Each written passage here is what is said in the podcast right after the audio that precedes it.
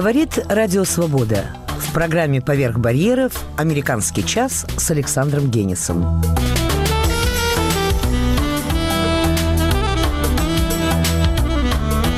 Сегодня в выпуске «Рождественская антология». Доктор Сюс и его переводчик. Гандельсману 70.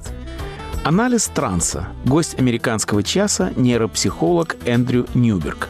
Самый счастливый день года. Репортаж из праздничного Нью-Йорка. Рождественская песня.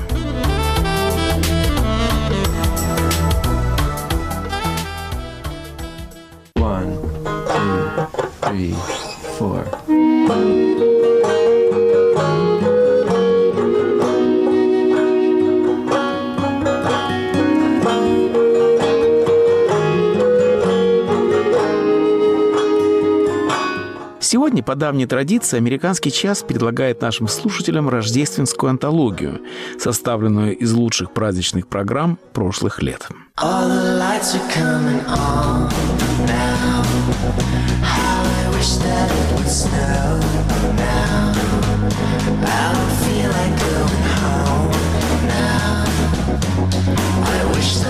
stay. В конце уходящего года русский Нью-Йорк собрался, как это у нас принято в клубе-ресторане «Самовар», чтобы торжественно и тепло отметить 70-летие любимого поэта Владимира Гандерсмана.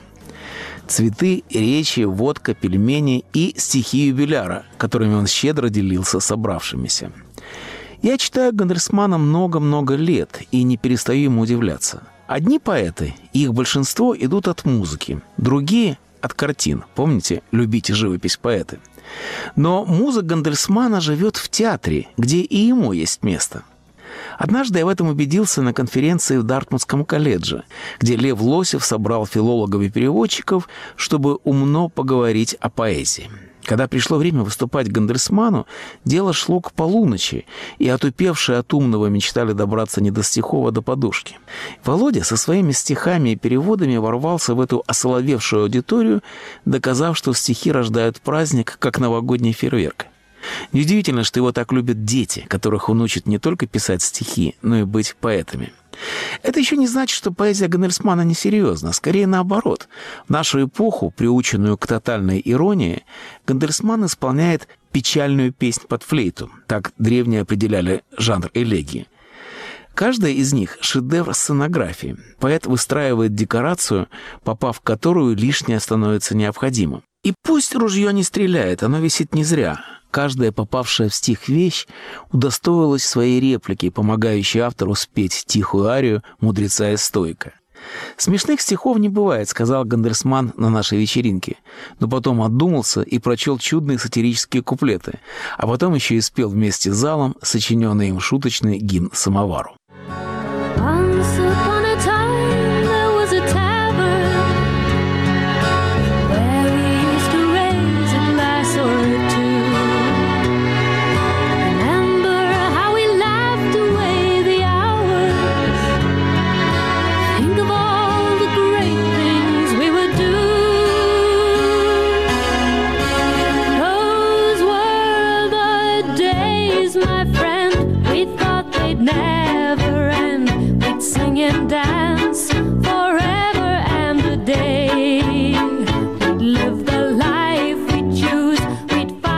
не случайно начал нашу рождественскую антологию с Гандельсмана.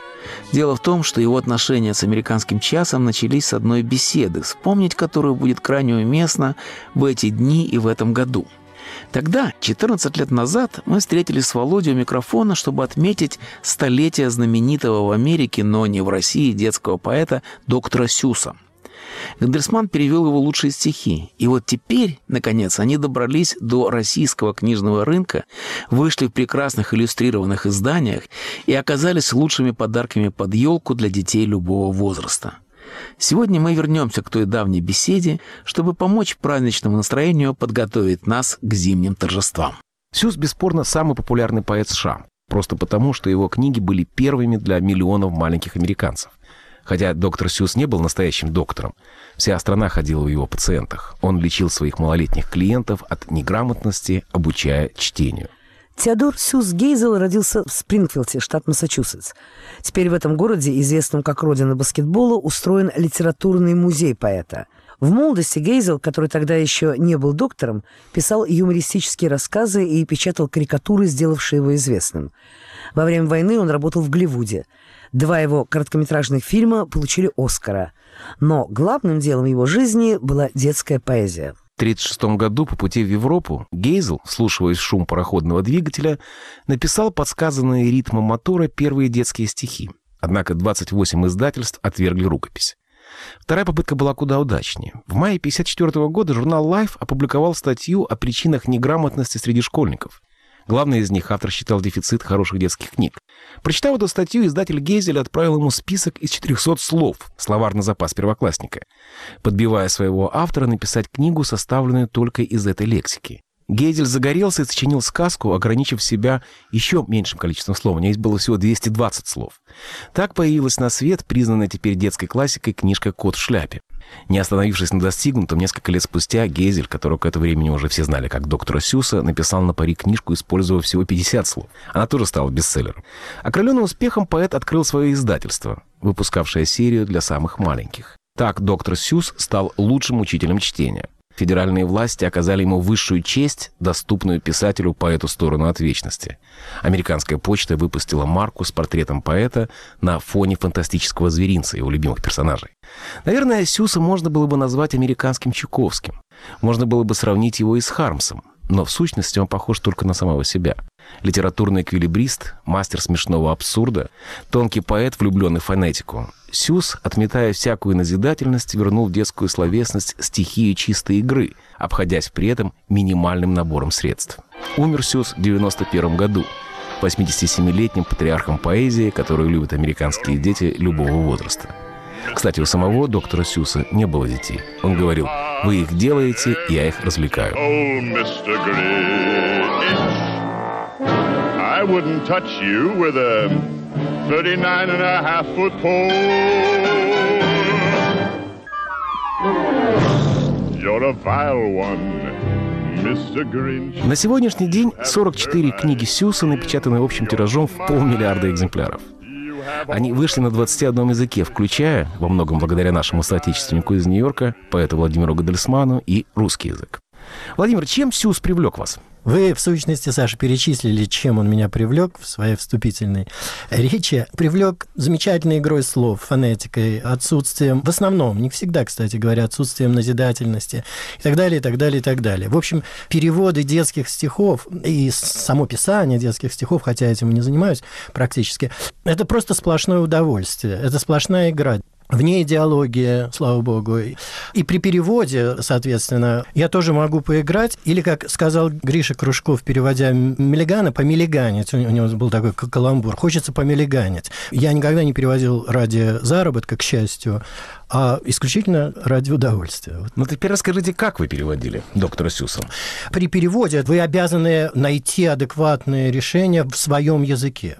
Допустим, использование уменьшительных суффиксов или и вообще суффиксов, что русский язык позволяет сделать замечательно, или название мест, неологизмы. Все это должно работать именно в контексте вашего языка, чтобы было понятно читателю. Ну, просто для примера. Оленя изловлю такого миленького и маленького и неуловименького. Здесь суффиксальная такая игра. Или где речка Сырборск и гора Помидорск. Естественно, у Сюса это все другие названия, но Сырборск и Помидорск. Я зверя найду под названием Уморск, похожего очень на зверя Косторск. Он ест кукурузу и страшный обжорск. И хлынут все люди ко мне без разборск. И скажут они, это просто восторск. Ну вот вы в своем языке отыгрываетесь все, что проиграли в чужом. Вот. У меня даже есть шуточное название, как будто бы я придумал теорию усиления перевода в самых неожиданных местах. То есть в одном месте вы проиграли, но в другом вы добрали в своем языке что-то. А, Володя, раз уж мы заговорили о необычных животных, которых только что упомянули, uh-huh. я узнал, что отец Сюса был смотрителем зоопарка. Неудивительно, uh. что поэт больше всего любил описывать и рисовать, кстати, диковинных зверей. Как вы справились с этим комическим анимализмом, который так любят дети? Это, опять же, сплошное удовольствие, потому что вы придумываете сразу. И это легко в русском языке делать, потому что были предшественники, были крокодилы, всякие масса животных знаменитых в детской литературе. Ну, допустим, то ли будет потом, то ли будет когда я войду в униформе, ведя под узцы огромадного слонокота.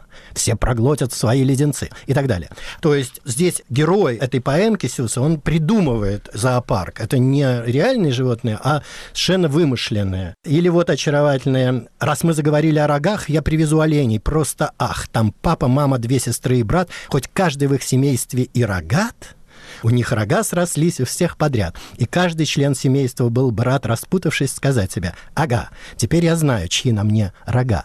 Кстати, хорошие детские стихи и для взрослых хорошие. И взрослые любят повторять там «не ходите, дети, в Африку гулять». Блистательная фонетика, например, Чуковского. Это и взрослые стихи тоже, я считаю. И Хармс э, взрослые, естественно, любят его детские произведения. И здесь вот с этими рогами дети, конечно, не поймут, но взрослый человек улыбнется, правда? Двусмысленность, несомненно. Ну, ну да, да. А сейчас какое-нибудь вот такое имя, Мазурка, кто такая, не поймешь. Потом я из Африки с острова Йорка доставлю мазурку в чипце и в оборках, тот вид канарейки, чья длинная шейка намного длиннее, чем сама канарейка. И если она в полвторого в апреле съест зернышко проса, оно еле-еле дойдет к 31 мая до цели. И потом он впадает в совершеннейший раж такой, перечисляя всех этих вот невероятных животных. В Сибири добуду печушку, полушку, ее черепушка, как чушка в печушке, и синяя брюшка добуду печушку. Я буду охотиться в джунги-мажунги, где водятся злые харунги-марунги, харунги-марунги, джунги-мажунги получше живущих на клунге-малунге, краше живущих на тьфунге-мафунге. Значит, больше всего это мне напоминает, конечно, «Зверинец Хлебникова», особенно когда так вы его читаете. А у Хлебникова действительно было много детского. Абсолютно, абсолютно верно. Ну, слава богу, есть предшественники, есть традиция в русской, не только детской литературе, очень богатая.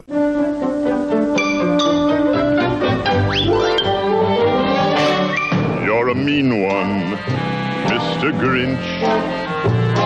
You really are a heel. You're as cuddly as a cactus. You're as charming as an eel, Mr. Grinch. The black peel.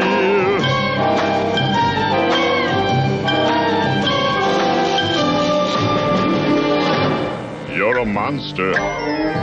На волнах Радио Свобода в программе «Поверх барьеров» «Американский час» с Александром Генисом. Мы продолжаем беседу с гостем нашей программы, поэтом и переводчиком Владимиром Гандельсманом. Владимир, позвольте мне на время отойти от симпатичного героя нашей беседы, чтобы поговорить на более общие темы, которые вы уже затронули в первой половине нашей передачи. Какой традиции перевода, которые вам близки в детской поэзии? Чуковский, Харс, Маршак, Заходер. Пожалуй, лучше скажу не о традиции именно перевода, просто о традиции детской литературы, потому что, ну, я не знаю, Чуковский, по-моему, не переводил детскую поэзию. Маршак переводил как-то, я не, не могу сказать, что я в восторге. Захадер пересказывал. Но все они, помимо переводческой работы, писали детские стихи и делали это порой блестяще. Я бы хотел просто вспомнить замечательных авторов, таких как Сабгир, Овсей Дрис, Юрий Энтин, помните эти пластинки с бременскими музыкантами, охрана, встает охрана. Это шедевры, вообще говоря, детской литературы. Это ленинградцы, например, Михаил Яснов. Такое стихотворение. «Мясо в мясорубку, мясо в мясорубку, мясо в мясорубку, шагом марш, стой, кто идет? Фарш». Остроумнейшая вещь, за которую, кстати, по-моему, Михаилу попала, потому что в этот момент шла война в Афганистане, и сочли какой-то политический подтекст. Ну, как вы только что говорили, детские стихи всегда что-то говорят и взрослым. Иногда не то, не то, что хотелось бы Да, услышать. да, да. Наш замечательный Олег Григорьев, который написал, помните, Прохоров Сазон Воробьев кормил, бросил им батон, 10 штук убил. Такое замечательное стихотворение. Вообще у него масса замечательных стихов. Это Юнна Морец. Вот переводчик Гриша Кружков, замечательный переводчик. Так что традиция богатая. Ну, я, я забыл назвать Хармса, конечно, и Веденского. Я переводил у Сюса «Спящее царство», где все спят, поэмку. А у Веденского есть э, знаменитая «Спят ли волки? Спят, спят, спят ли пчелки? Спят, спят, спят синички? Спят, спят, а лисички? Спят, спят» и так далее. Большая легия Джона Дона. Да, «Спят», э, еще спятившая такая поэмка. Владимир, вот мы заговорили о традициях перевода, и я задумался вот о чем. Что обеспечивает присутствие зарубежного автора в русской детской литературе? Оригинал или перевод? Сейчас поясню. Вот, скажем, Винни-Пух. Он стал, несомненно, русским персонажем. Мы даже забыли о том, что Винни-Пух иностранец. Так же, как, скажем, Буратино стал русским героем. А Алиса в стране чудес, которая для англоязычного читателя, слушателя, это как Шекспир. В России все-таки не прижилась, несмотря на, я бы сказал, драматические попытки перевода. Ну, я согласен. Это дело случая, мне кажется, и везение автора, повезло ему с переводчиком или не повезло. Мне кажется, что, если говорить о Винни-Пухе, во-первых, это пересказ Захадера. Во-вторых, Сахадер по этому поводу сказал, по-моему, замечательно. Конечно, это вольный перевод. Поэзия в неволе не живет.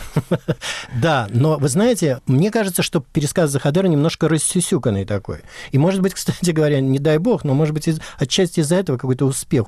Он как-то... Нет, я с вами совершенно не согласен. согласен. На мой взгляд, Винни-Пух в России совершенно изменил свою функцию. Вот вы посмотрите американский мультфильм «Винни-Пух». Ага. Винни-Пух — это толстая обжора. А кто Винни-Пуху Захадер? Это поэт-футурист, заумной складки. Кроме того, на мой взгляд, успехом своим Винни-Пух обязан во многом мультфильму и Евгению Леонову, который озвучивал абсолютно Гениально, гениально. конечно. Вот, мне кажется, в этом. Что касается Алисы, то, кстати, надо вспомнить обязательно, я, во всяком случае, сразу вспоминаю пластинку с Алисой, где были замечательные песни Высоцкого. И, может быть, это лучшая даже, на мой взгляд, интерпретация. Академический перевод Димуровой слишком академичен. Хотя там потрясающие есть куски и есть стихи. Вообще жемчужина нонсенса в переводе Орловской. «Воркалась, хливки и шарьки пырялись по нове, и хрюкотали зелюки, как мюмзики в мове». Когда-то мы зачитывались этими стихами, потому что это действительно шедевр нонсенса. Был первый перевод Набокова, пересказ, опять же, «Аня в стране чудес». В общем, я думаю, что Алисе менее повезло, на самом деле, с переводом. И вообще, эта вещь более сложная по абсурдности своей. А для русского читателя чистый абсурд – дело непривычное. Все время детская литература болела м, долгие годы вот назидательностью. такой. Как вы думаете, Владимир, а вообще почему так популярна зарубежная детская литература у русских читателей? По Дефицит этой- своей? Дефицит именно в чистом виде, чистого искусства. Как Хармс говорил, главное в искусстве – чистота порядка. Это Хармс. Это очень похоже на то, что думал Кэрролл.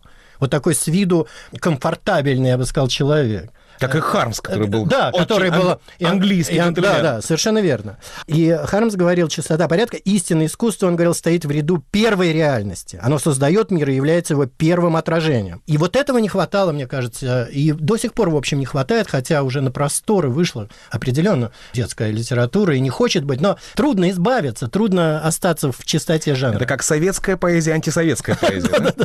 Совершенно верно. Ну вот, а надо вот так. Иван Топорышкин пошел на охоту, с ним пудель в припрыжку пошел, как топор. Иван провалился бревном на болото, а пудель в реке перепрыгнул в забор. Володя, вы ведь переводите не только детскую поэзию. Я знаю ваши прекрасные переводы серьезных американских поэтов, таких как Уоллес Стивенс, например. Чем отличается работа переводчика детских стихов от взрослых? От... Серьезные вещи можно переводить зарабатывать деньги этим можно, да, понимаете? Вот вам не хочется, а вы переведете, все равно переведете. И, может быть, даже и получится хорошо. Но вы представьте себе детскую поэзию переводить без удовольствия. Если вам не хочется, вы ничего не, вы абс- абсолютно ничего не сможете сделать просто. Либо вы играете в эту игру, либо нет. Меньше просторов при переводе серьезных вещей. И там, и там дух произведения надо сохранить, но в серьезной литературе вы должны быть ближе к тексту гораздо. То есть это работа... Вольничать нельзя. То есть это работа и хобби, да? Да. Какой перевод из доктора Сюса вы считаете лучшим? Своим высшим достижением? Ну, я, я просто прочту тот, который покороче. Хотя он мне нравится. Король Луи который. В году неведомо каком, любим кошачьей сворой, был в каталевстве королем король Луи который. Гордился он своим хвостом, и хвост его, как в бане, исправно мыли в золотом восьмилитровом жбане. Своим хвостом я восхищен, хвостун хвостом кичился. Нельзя позволить, чтобы он за мною волочился. И вот Луи, хвосте хвоста, стереть живые мощи, поставил прихвостнем кота, Луи, который проще. И в королевстве стар и мал все стали веселиться, пока сей прихвостень не стал на свой на хвост коситься. Мой чудный хвост ронял слезу, он в горе не годится, я королевский хвост несу, могу и возгордиться. И возгордился он, и вот с тех пор и в зной, и в стужу с его хвостом носился кот Луи, который хуже. И в каталевстве был покой, пока который хуже Не обнаружил хвостик свой, лежащим мирно в луже. Из положения выход прост. Довольствуясь судьбою, взять на себя был должен хвост, который хуже вдвое. Так в каталевстве повелось, что нес на всякий случай, который хуже больше, хвост того, который лучше. Крутились все, как в колесе, когда бы вы взглянули, не лямка хвост. В итоге все свой хвост и не тянули. Воображули, кроме малышки позади, который был последний, последний всех котов среди. О, маленький, о, бледный, несчастный котик позади. Луи, который бедный. Мой хвост последний, как на грех. Я знаю это твердо, но он не хуже, чем у всех. Я маленький, но гордый. Он до того рассверепел, что, плюнув, крикнул смело. Я долго все это терпел, бросаю это дело. Я, господа, не так уж прост. Я рабство не приемлю. И шваркнул хвост, и шваркнул хвост, и шваркнул хвост. А землю, тогда, который хуже кот, последнему поддакнул и шваркнул тоже хвост. И вот Луи, который проще кот. Таков истории исход. Хвост королевский шваркнул. Нет катавасий больше там. Все стало как обычно, и каждый хвост свой носит сам, и все демократично.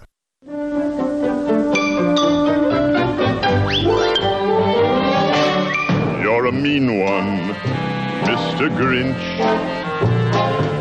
Really are a heel. You're as cuddly as a cactus. You're as charming as an eel, Mr. Grinch. You're a bad banana with a greasy black peel.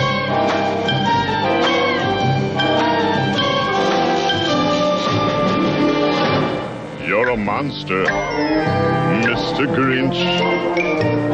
Your heart's an empty hole. Your brain is full of spiders. You've got garlic in your soul, Mr. Grinch. I wouldn't touch you with a 39 and a half foot pole.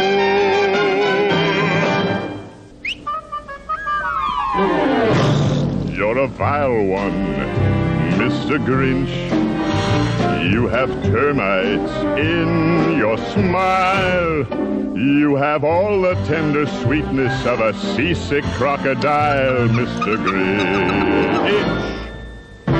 Given the choice between the two of you, I'd take the um, seasick crocodile.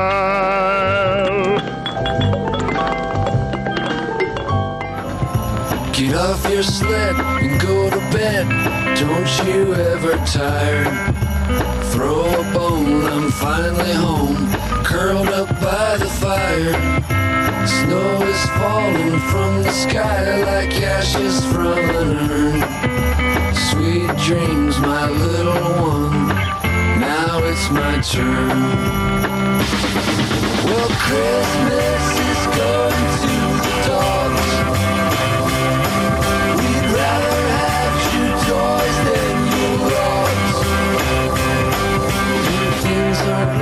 Говорит Радио Свобода. После краткого перерыва вы услышите во второй части «Американского часа». Анализ транса.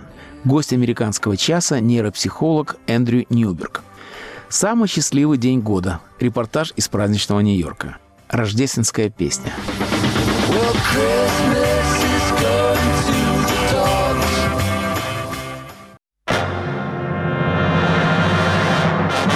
Главный редактор телеканала «Арти» Маргарита Симонян жалуется президенту России. В России работает огромное количество американских и других СМИ, в том числе на русском языке.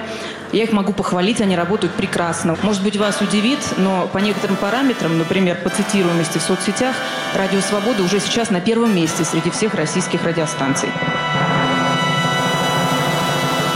Цитируй «Свободу». Свое время, если мне не изменяет память, вы работали на радио «Свобода». Был такой грех. Вот вы там работали. А теперь вы возглавляете общенациональный канал российского телевидения. Разве это не признак либерализма?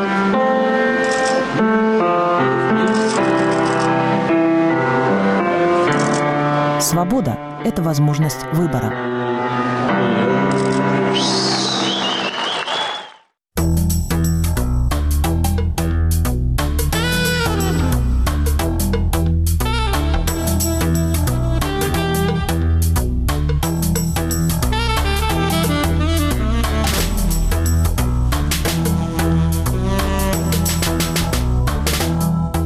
Говорит Радио Свобода. Программа «Поверх барьеров». Продолжаем «Американский час» с Александром Генисом.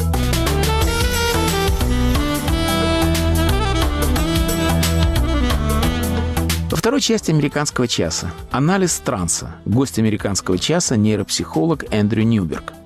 Самый счастливый день года. Репортаж из праздничного Нью-Йорка.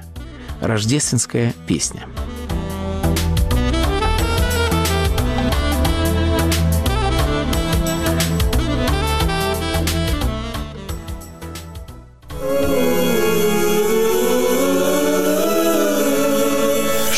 Говорили цинники, подозревающие во всем заговор коммерции, Рождество – крупнейший религиозный праздник. Поэтому в эти дни так уместен разговор о вере, который мы вели в одном из ранних выпусков «Американского часа». Перед началом этого рождественского сезона в печати появилась любопытная статистика. 85% американцев считают себя христианами, но день рождения Иисуса Христа отмечает 96% жителей страны. Отсюда можно сделать весьма оригинальный вывод. Рождество – религиозный праздник, выходящий за конфессиональные границы. В эти освященные традиции дни мы отмечаем нечто такое, что всех нас, включая агностиков, связывает одним свойственным человеку как виду религиозным чувством. В последние годы такие универсальные религиозные переживания стали предметом тщательных исследований ученых, пытающихся найти место для божественного в устройстве нашей психики. Сегодня, накануне Рождества, мы познакомим наших слушателей с тем, что говорит новая наука о вечных проблемах. Я попросил подготовить обзор материалов на эту тему Владимира Гандельсмана. Прошу вас, Владимир. Чтобы пуститься в такое плавание, следовало бы определить, что такое религиозное сознание, что оно предполагает. Антрополог Эдвард Тайлор сказал еще в 1871 году, что религия – это вера в духовное существование, вера в сверхприродное. Сюда относится и вера в Бога, как в Творца жизни, и в конец света, и просто в существование души. Ну, ясно одно. Религия – это не только этические принципы. Это, несомненно, и то, во что верят миллионы людей на Земле. Но давайте начнем с более простых фактов. Какова ситуация в Америке с верой? В Америке, представьте себе, более половины верят в чудеса, дьявола, ангелов и жизнь после смерти с возвращенными родственниками и встречей с Богом. Знаете, это все кажется так наивно. Я недавно выступал в Москве по телевидению, там сидели в зале какая-то аудитория, слушала все это. И я привел примерно эти же цифры, которые поразили uh-huh. аудиторию. Uh-huh. Они сказали, неужели все американцы верят в Бога? Я говорю, а поднимите руку те, кто не верит в Бога. И выяснилось, что во всем зале нет человека, который бы признался в атеизме. Не так-то это просто сегодня. Да, да, да. Причем интересно, что в рай верят гораздо больше, чем в ад. Но это приятно. Блаженство без наказания. Приятнее все Помните Вуди Аллена, который сказал однажды, я не хочу бессмертия, достигнутого благодаря моему искусству. Я хочу достичь его, просто не умирая. Да, очень понятная фраза, остроумная. Большинство американцев точно в таком же ожидании находятся. Меня удивила вообще эта статистика. Ну почему так? Потому что Америка изолирована от мира. Франция или Германия ведь гораздо более атеистичны. Однако ни Азия, ни Африка, ни Ближний Восток не являются атеистическими регионами. Так что к исключению скорее уж можно отнести Европу. Кроме того, не так уж велика разница. В Европе меньше ходят в церковь, это верно, но это связано с тем, что в Америке свободная конкуренция церквей, а в Европе церковь зачастую неэффективна, ибо находится под государственным контролем и опекой. Кстати, именно об этом писал Адам Смит в XVIII веке, когда говорил, что рыночная экономика точно так же действует и в религиозной сфере. Он предрекал это, что если будет конкуренция церквей, то верующих будет больше. Так что это общий закон. Да. Но я полагаю, что в Америке есть другой род изоляционизма. Он вызван историей. Новый свет начинался как религиозная утопия. Хорошо, а как обстоят дела с учеными? Ну вот, опять же, если полагаться на статистику, то выясняется, что 40% ученых на вопрос, верят ли они в Бога, ответило «да, верят». Но в самых высших научных кругах, на уровне Академии наук, большинство атеисты все-таки. Факт остается фактом. Вера в сверхъестественное не есть культурный анахронизм. И вопросом, почему люди религиозно, занимается современная наука. И тут вступают в диалог ученые, которые обещают нам объяснить веру. На чем же держится их энтузиазм? На том, что религия не служит каким-то целям. Они утверждают, что она возникает и все. Вот возникает. Современные ученые начинают со следующего положения. Разница между физическим и психологическим, между телом и душой фундаментальна для человеческого сознания. Физическое, гора или дерево, покоится на безжалостных законах Ньютона. Психологическое обладает разумом, намерением, верой, целями, желаниями. Здесь все неожиданно и беззаконно, и морально. Камень не может быть злым. Человек, как мы знаем, к сожалению, вполне. Две существующие системы, заложенные в человеке и имеющие разный механизм, а именно понимание физического мира и понимание социального мира, говорят о нашем дуализме, о некотором врожденном дуализме. Иначе говоря, мы не чувствуем свое существование как существование своего тела. Угу. Тело не исчерпывает нашу личность. Мы так и говорим. У нас есть тело, а не мы и есть наше тело. То есть угу. мы нечто другое, нечто заселяющее наше тело, так? Абсолютно. Поэтому, скажем, Кавка придает человеческие черты жуку, и нас это не обескураживает в сущности. Человеческая душа может жить и в нем. Большинство верующих в Бога наделяют его всемогуществом, мудростью, чем угодно, но не телом. Бесконечное число людей верят в бестелесных духов и ангелов. Точно так же есть тело без души, робот это или голем. И есть еще одно очень интересное свойство в человеке. Он видит цели, намерения или желания даже там, где их нет. Он наделяет ими бездушные предметы. Огонь, листву, вулканы, ветер. После 11 сентября некоторые люди утверждали, что видели сатану в клубах дыма над торговым центром. Не... А, а, а на аукционе eBay в 2004 году был продан гриль-сэндвич с сыром десятилетней давности, который выглядел точно как Дева Мария. Хотя неясно, с каким именно изображением Девы Марии это соотносилось. Но он был продан за 28 тысяч долларов. Впрочем, отвлеклись, Саша, да.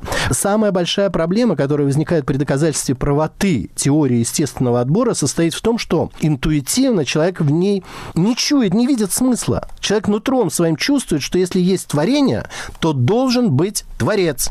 И все. И опять же дети подтверждают, что это чувство цели и даже целесообразности врожденное. Любопытный очень опыт с детьми. Четырехлетний ребенок знает, зачем облако. Для того, чтобы шел дождь, он говорит. Он знает, почему есть выступы на скалах. Оказывается, чтобы зверь мог почесаться и так далее. И, соответственно, дети склонны думать, что все создано неким творцом и создано с определенным намерением. К чему же мы приходим в результате?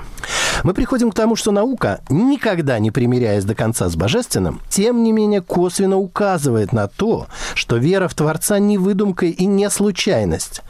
Я, в общем-то, не знаю, не понимаю, как можно придумать то, чего нет. Вера в Творца в крови человека. Вот о чем идет речь. Сама же наука склонна утверждать, что религия – случайный побочный продукт нашей ментальной жизни. Таким образом, наука и религия будут, по-видимому, пребывать в неумолимом противоречии, но зато будут побуждать всегда нас к попытке проникнуть в тайны бытия.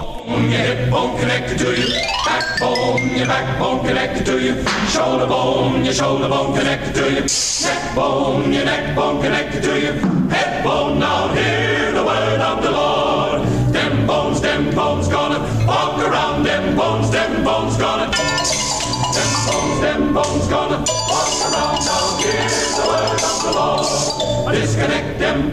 На волнах Радио Свобода в программе «Поверх барьеров» «Американский час» с Александром Генисом. Одно дело искать Бога, и совсем другое — найти его. Я сужу об этом потому, что увидал в маленькой афроамериканской церкви нью-джерсийского городка Паттерсон, где побывал на воскресной службе, оставившей неизгладимое впечатление. Дело в том, что обычно мы связываем религию с благостностью. Мы научились видеть в церкви храм тихого, углубленного благочестия. Кому придет в голову танцевать под хорал Баха? Заходя по церковные своды, мы склоняем голову и понижаем голос. Однако такое отношение к вере не только не универсально, но и не бесспорно. Об этом писал Жорж Батай. Религия требует по меньшей мере чрезмерности. Она требует праздника, вершиной которого является экстаз. Именно так понимают веру в Паттерсонской церкви. Служба в ней больше всего напоминала рок-концерт. Прихожане всех возрастов, от детей до матрон, с радостной готовностью вводили себя в выступление. Они пели, хлопали в ладоши, разражались криками восторга. То и дело кто-то пускался в пляс, самые неистовые впадали в транс. Одна нарядно одетая старушка в специальной воскресной шляпе билась, упав на пол. Ее заботливо поддерживали внуки. Это была как раз та самая чрезмерность бьющего через край религиозного чувства чувства. Ничего угрожающего или пугающего во всем происходящем не было. Люди славили Бога и свою веру, не сдерживая эмоций. Для них воскресный поход в церковь был кульминацией недели. Настоящий праздник в своем куда более древнем, чем мы привыкли, понимании. Экстаз, позволяющий выйти из себя, соединиться с коммунальным телом общины, ощутить себя частью целого. Тут не просто молились Богу, тут с Ним сливались, в куда более прямом смысле слова, чем нам это кажется возможным. Не умея разделить чужой энтузиазм, я, единственный в церкви, смотрел на происходящее со стороны, да еще и сидя. Буря чужих эмоций меня скорее угнетала, чем вдохновляла. Но это была моя проблема. Остальные, смеясь и плача, испытывали глубокий восторг. Я никогда не видел столь открытого проявления религиозного чувства, способного, как оно, собственно, и должно, буквально вывести человека из себя. Пастор Пейдж, высокий, молодой, спортивный, одетый в безукоризненный костюм, в белой сорочке с изысканно подобранным галстуком, не походил на фанатика. На стенах его офиса диплом престижной теологической семинарии, награды муниципалитета и почетные грамоты от церковных иерархов. Его речь была интеллигентна, рукопожатие твердо, сам он светился радушием и уверенностью. Когда мы познакомились, мне даже показалось, что ему больше подошла бы не церковная кафедра, а руководство крупным банком или министерский портфель. Но как только Пейдж взялся за дело, все изменилось. Он вел службу как шаман. Пастор метался на подиуме, как ураган. Свою проповедь он пел и выкрикивал. Слова сливались то в стон, то в гимн. Намокла рубашка, почернел от пота элегантный итальянский пиджак. Не упуская микрофона, Пейдж беззаветно доводил себя до изнеможения. Нистовый танец его молитвы загипнотизировал всех. Прихожане участвовали в родении душой и телом. Искусно разжигая паству, Пейдж накалял зал. Когда напряжение достигло предела, он замер на месте. Сквозь него, казалось, прошла электрическая искра. Конвульсивно дергаясь, пастор принялся проникновенно и торжественно выкрикивать несуществующие слова на ангельских языках.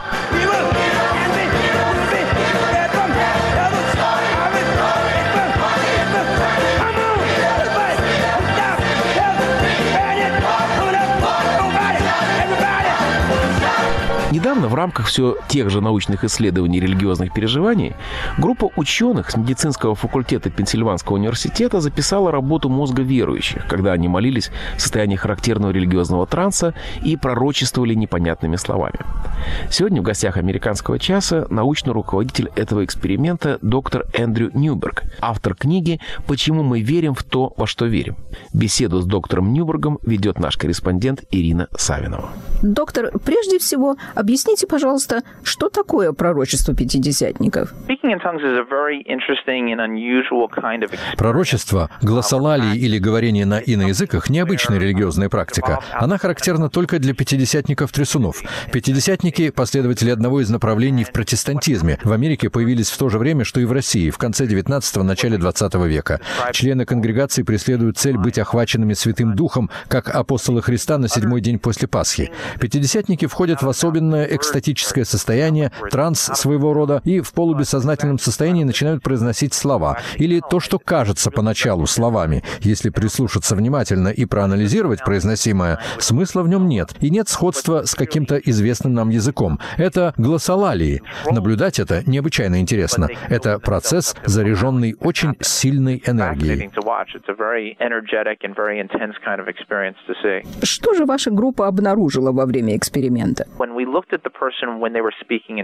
Мы зафиксировали во время говорения на иноязыках снижение активности во фронтальной доле мозга. Деятельность затихала по мере того, как верующий начинал издавать звуки. И это очень важно, потому что фронтальная доля мозга работает тогда, когда мы концентрируем наше внимание на чем-либо, сосредотачиваемся на какой-то деятельности, контролируем наши действия, что именно говорим, как двигаемся. То, что эта часть мозга бездействует во время гласолалии, подтверждает слова верующих. Они не контролируют свои действия во время транса.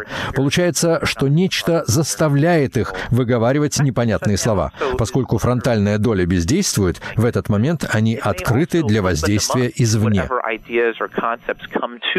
Изучение мозга верующих помогло вам объяснить религию? Наблюдая работу мозга во время религиозной практики мы заметили одинаковые феномены у всех верующих. Приведу мой любимый аргумент. Мы все приобретаем фундаментальный жизненный опыт, который приводит нас к вере, любой вере. И все мы рождаемся с мозгом, созданным, смонтированным для взаимодействия с окружающим миром. Во всяком случае, его ориентировочная часть выполняет эту функцию. Но когда люди находятся в глубокой религиозной медитации или погружены в молитву, именно эта часть мозга отключается. Отсутствие активности словно освобождает место для чувства единения с Богом, со Вселенной. Ваши исследования могут найти место в мозгу, где находится центр духовности? Я считаю, что в мозгу нет одного определенного центра, отвечающего за религиозные убеждения. В мозгу есть целая сеть функций и структур, ассоциируемая с религиозными верованиями. Существенно и то, как мы устанавливаем причинную связь между мозгом и религиозностью. Для нерелигиозного человека достаточно посмотреть на снимок мозга, говорящего на иноязыках, и сказать «Ага, вот здесь находится религиозность, и только здесь». Для верующих же важно, что в них существует нематериальный дух, с которым взаимодействует Бог и который определяет, кто мы есть физиологически и биологически. Так что нам приходится иметь дело с нашим извечным дуализмом духа и материи. Пока мы можем сказать одно. В устройстве нашего сознания есть пространство для нематериального. Как меняются религиозные убеждения с возрастом? Посмотрим на развитие мозга. Маленькими детьми мы познаем мир. Мозг ребенка имеет огромное число связей между нервными клетками. Отсюда полный фантазии мир, в котором живут дети.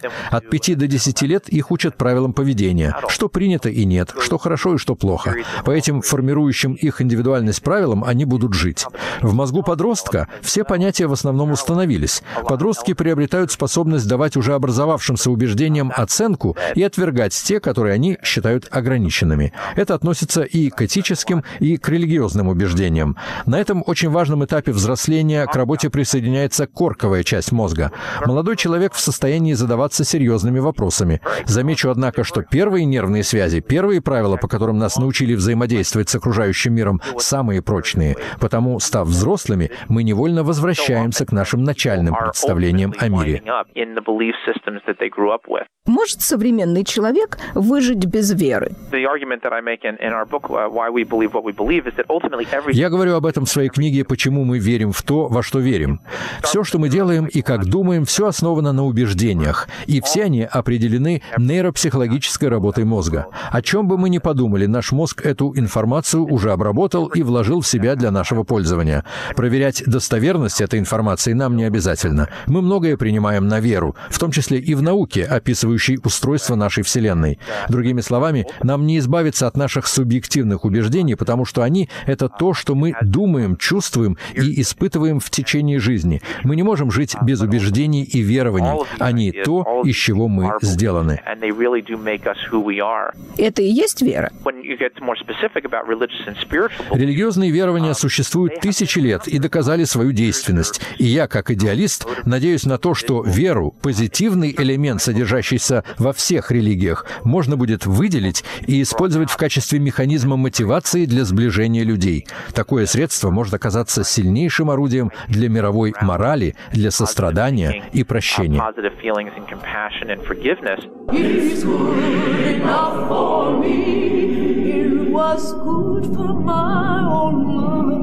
It was good for my own mother. It was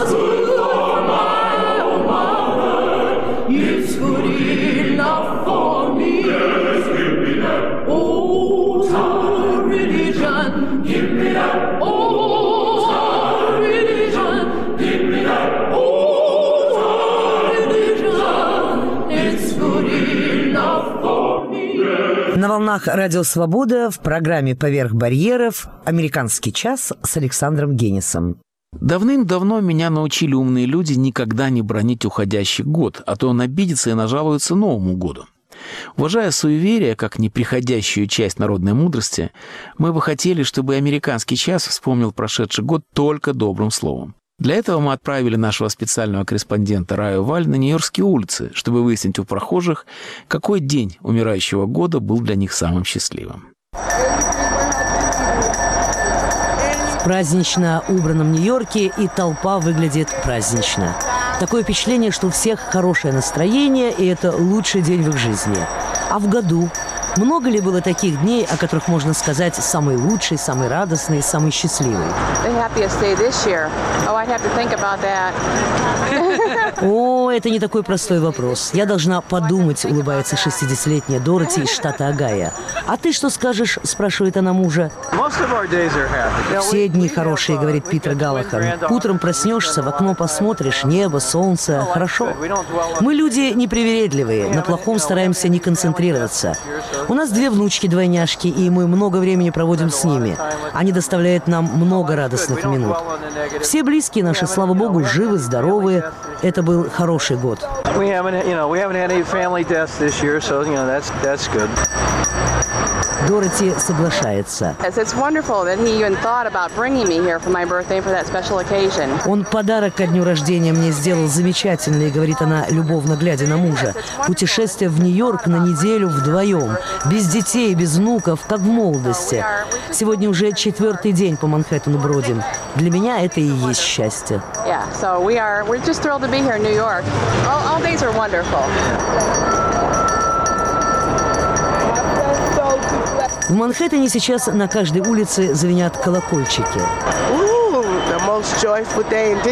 Для меня самым счастливым днем в этом году, говорит молодая женщина, собирающая пожертвования в фонд армии спасения, был день, когда я посвятила свою жизнь Богу. Да-да, заторопилась она, заметив мое недоумение. Мне 27 лет, и 21 декабря я стала добровольным членом армии спасения. Yes, yes. God bless you. Самый радостный день, переспрашивает меня строитель по имени Джон. Это когда моя дочь родила мне двух внуков сразу. Это было ровно 11 месяцев назад. Близнецов родила. Приятель Джона смеется, говорит, что сын его плохо учится. Так вот, когда я узнал, что он в 11 класс перешел, младшенький мой, вот это для меня и был самый счастливый день.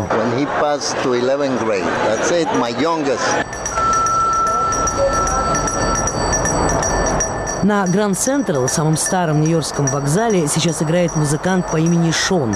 На контрабасе играет. В этом году, в августе, меня пригласили играть национальный гимн на спортивном состязании. Встречались две лучшие команды Национальной баскетбольной ассоциации Америки.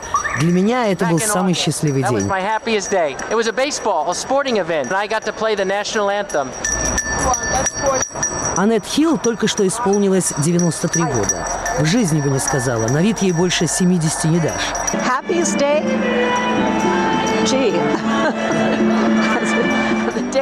Самый счастливый день, она улыбается. В моем возрасте каждый прожитый день счастья. Особенно, когда ничего не болит. Вот коленка меня весь год мучила, пришлось операцию делать. Теперь все нормально. Даже машину снова могу водить. Вот когда боль ушла, это и был для меня самый счастливый день. Oh, yes, I had been driving in a while. У каждого свои радости. 32-летняя красавица по имени Джана, у нее мать японка, а отец индеец, говорит, что испытывает ни с чем не удовольствие, наблюдая за своим котом. Это я понимаю, у самой есть кот. Но кроме этого увлекательного занятия, Джана увлечена еще и художественной керамикой. Здесь, на Гранд Центр, работает сейчас новогодний базар, на котором можно купить и ее работы. Uh, Несколько месяцев назад, рассказывает Жанна, я получила специальную стипендию, так называемый грант на три года. Теперь могу не работать и заниматься только керамикой. Для меня это был самый счастливый день. Um. Самый счастливый день 23-летняя Джана Брукс задумалась. Um, oh. Трудно сказать. Столько счастливых дней у меня в этом году было. С бойфрендом своим познакомилась. Люблю его до безумия, а он меня. Каждый день, проведенный с ним, для меня счастье. Наверное, я самая счастливая женщина на свете. Столько счастливых дней. Наверное. Мы вместе с Жанной постучали по дереву и три раза сплюнули через левое плечо, чтобы не сглазить. Стоящий рядом мужчина рассмеялся. «Счастье не сглазишь, девочки. Оно от восприятия жизни зависит. Что для одного счастья, другой может и не заметить. Утром проснулся живой и здоровый – счастье. Туфли на днях себе удобные купил – тоже счастье. Потому что трудно найти хорошую удобную обувь. Со мной такое случается третий раз в жизни, а мне уже за 60. Мне приходится много ходить, и для меня чрезвычайно важно, чтобы ботинки были удобные. И когда такие попадаются, разве это не счастье?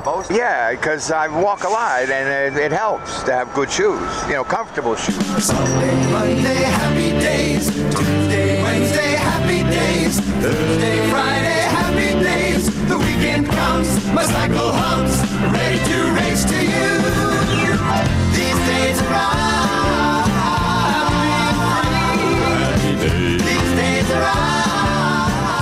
Нашу рождественскую антологию завершит рождественская песня, которую наш незаменимый режиссер и меломан Григорий Эйдинов выбрал для наших слушателей.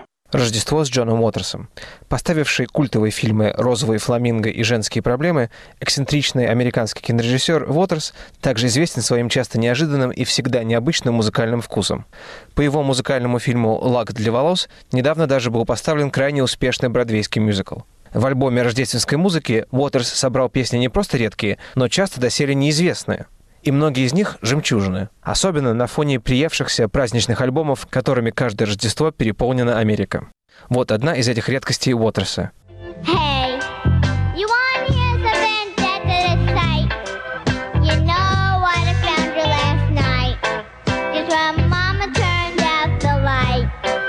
Это более современная версия старой шуточной песни «Я видел, как мама целуется с Дедом Морозом». «Я видел Деда Мороза, и он афроамериканец», поет маленький Аким. И, как вы услышите позже в песне, к нему присоединяются папа и мама. Santa Claus a black man.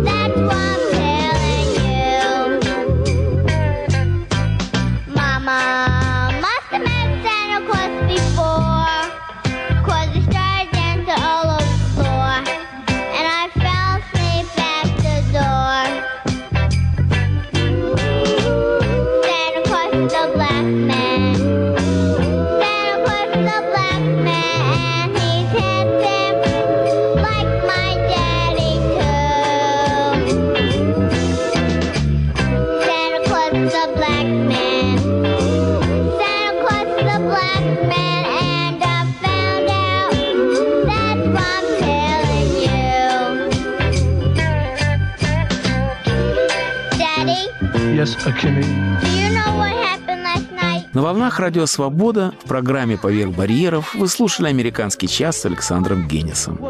В этом выпуске принимали участие Владимир Гандельсман, Ирина Савинова, Рая Валь и счастливые жители и гости Нью-Йорка. Режиссер Григорий Эйдинов. Наш электронный адрес aagеnis53 собака gmail.com. Ждем ваших откликов, реплик, вопросов. Ни одно письмо не останется без ответа. До следующей встречи в эфире, друзья. Веселых праздников! Говорит и показывает Радио Свобода. Это программа «Лицом к событию». Здравствуйте. У микрофона Елена Рыковцева. Лидеры общественного мнения под огнем ведущего «Радио Свобода». Избиратели тянут Путина, Путин тянет Медведева, Медведев тянет Мутко и всю эту остальную свою старую знакомую компанию. Все... Радио Свобода. Мы стоим лицом к событиям. Слушайте сразу после выпуска новостей.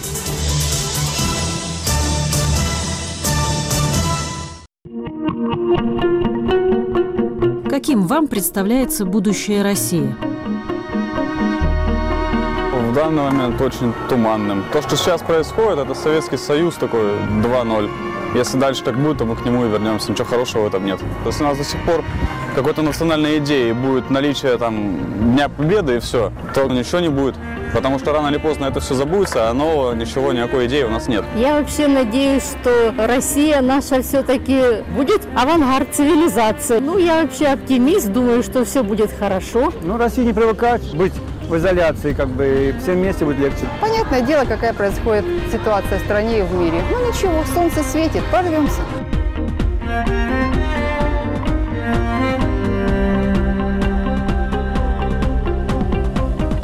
Радио «Свобода». Глушить уже поздно.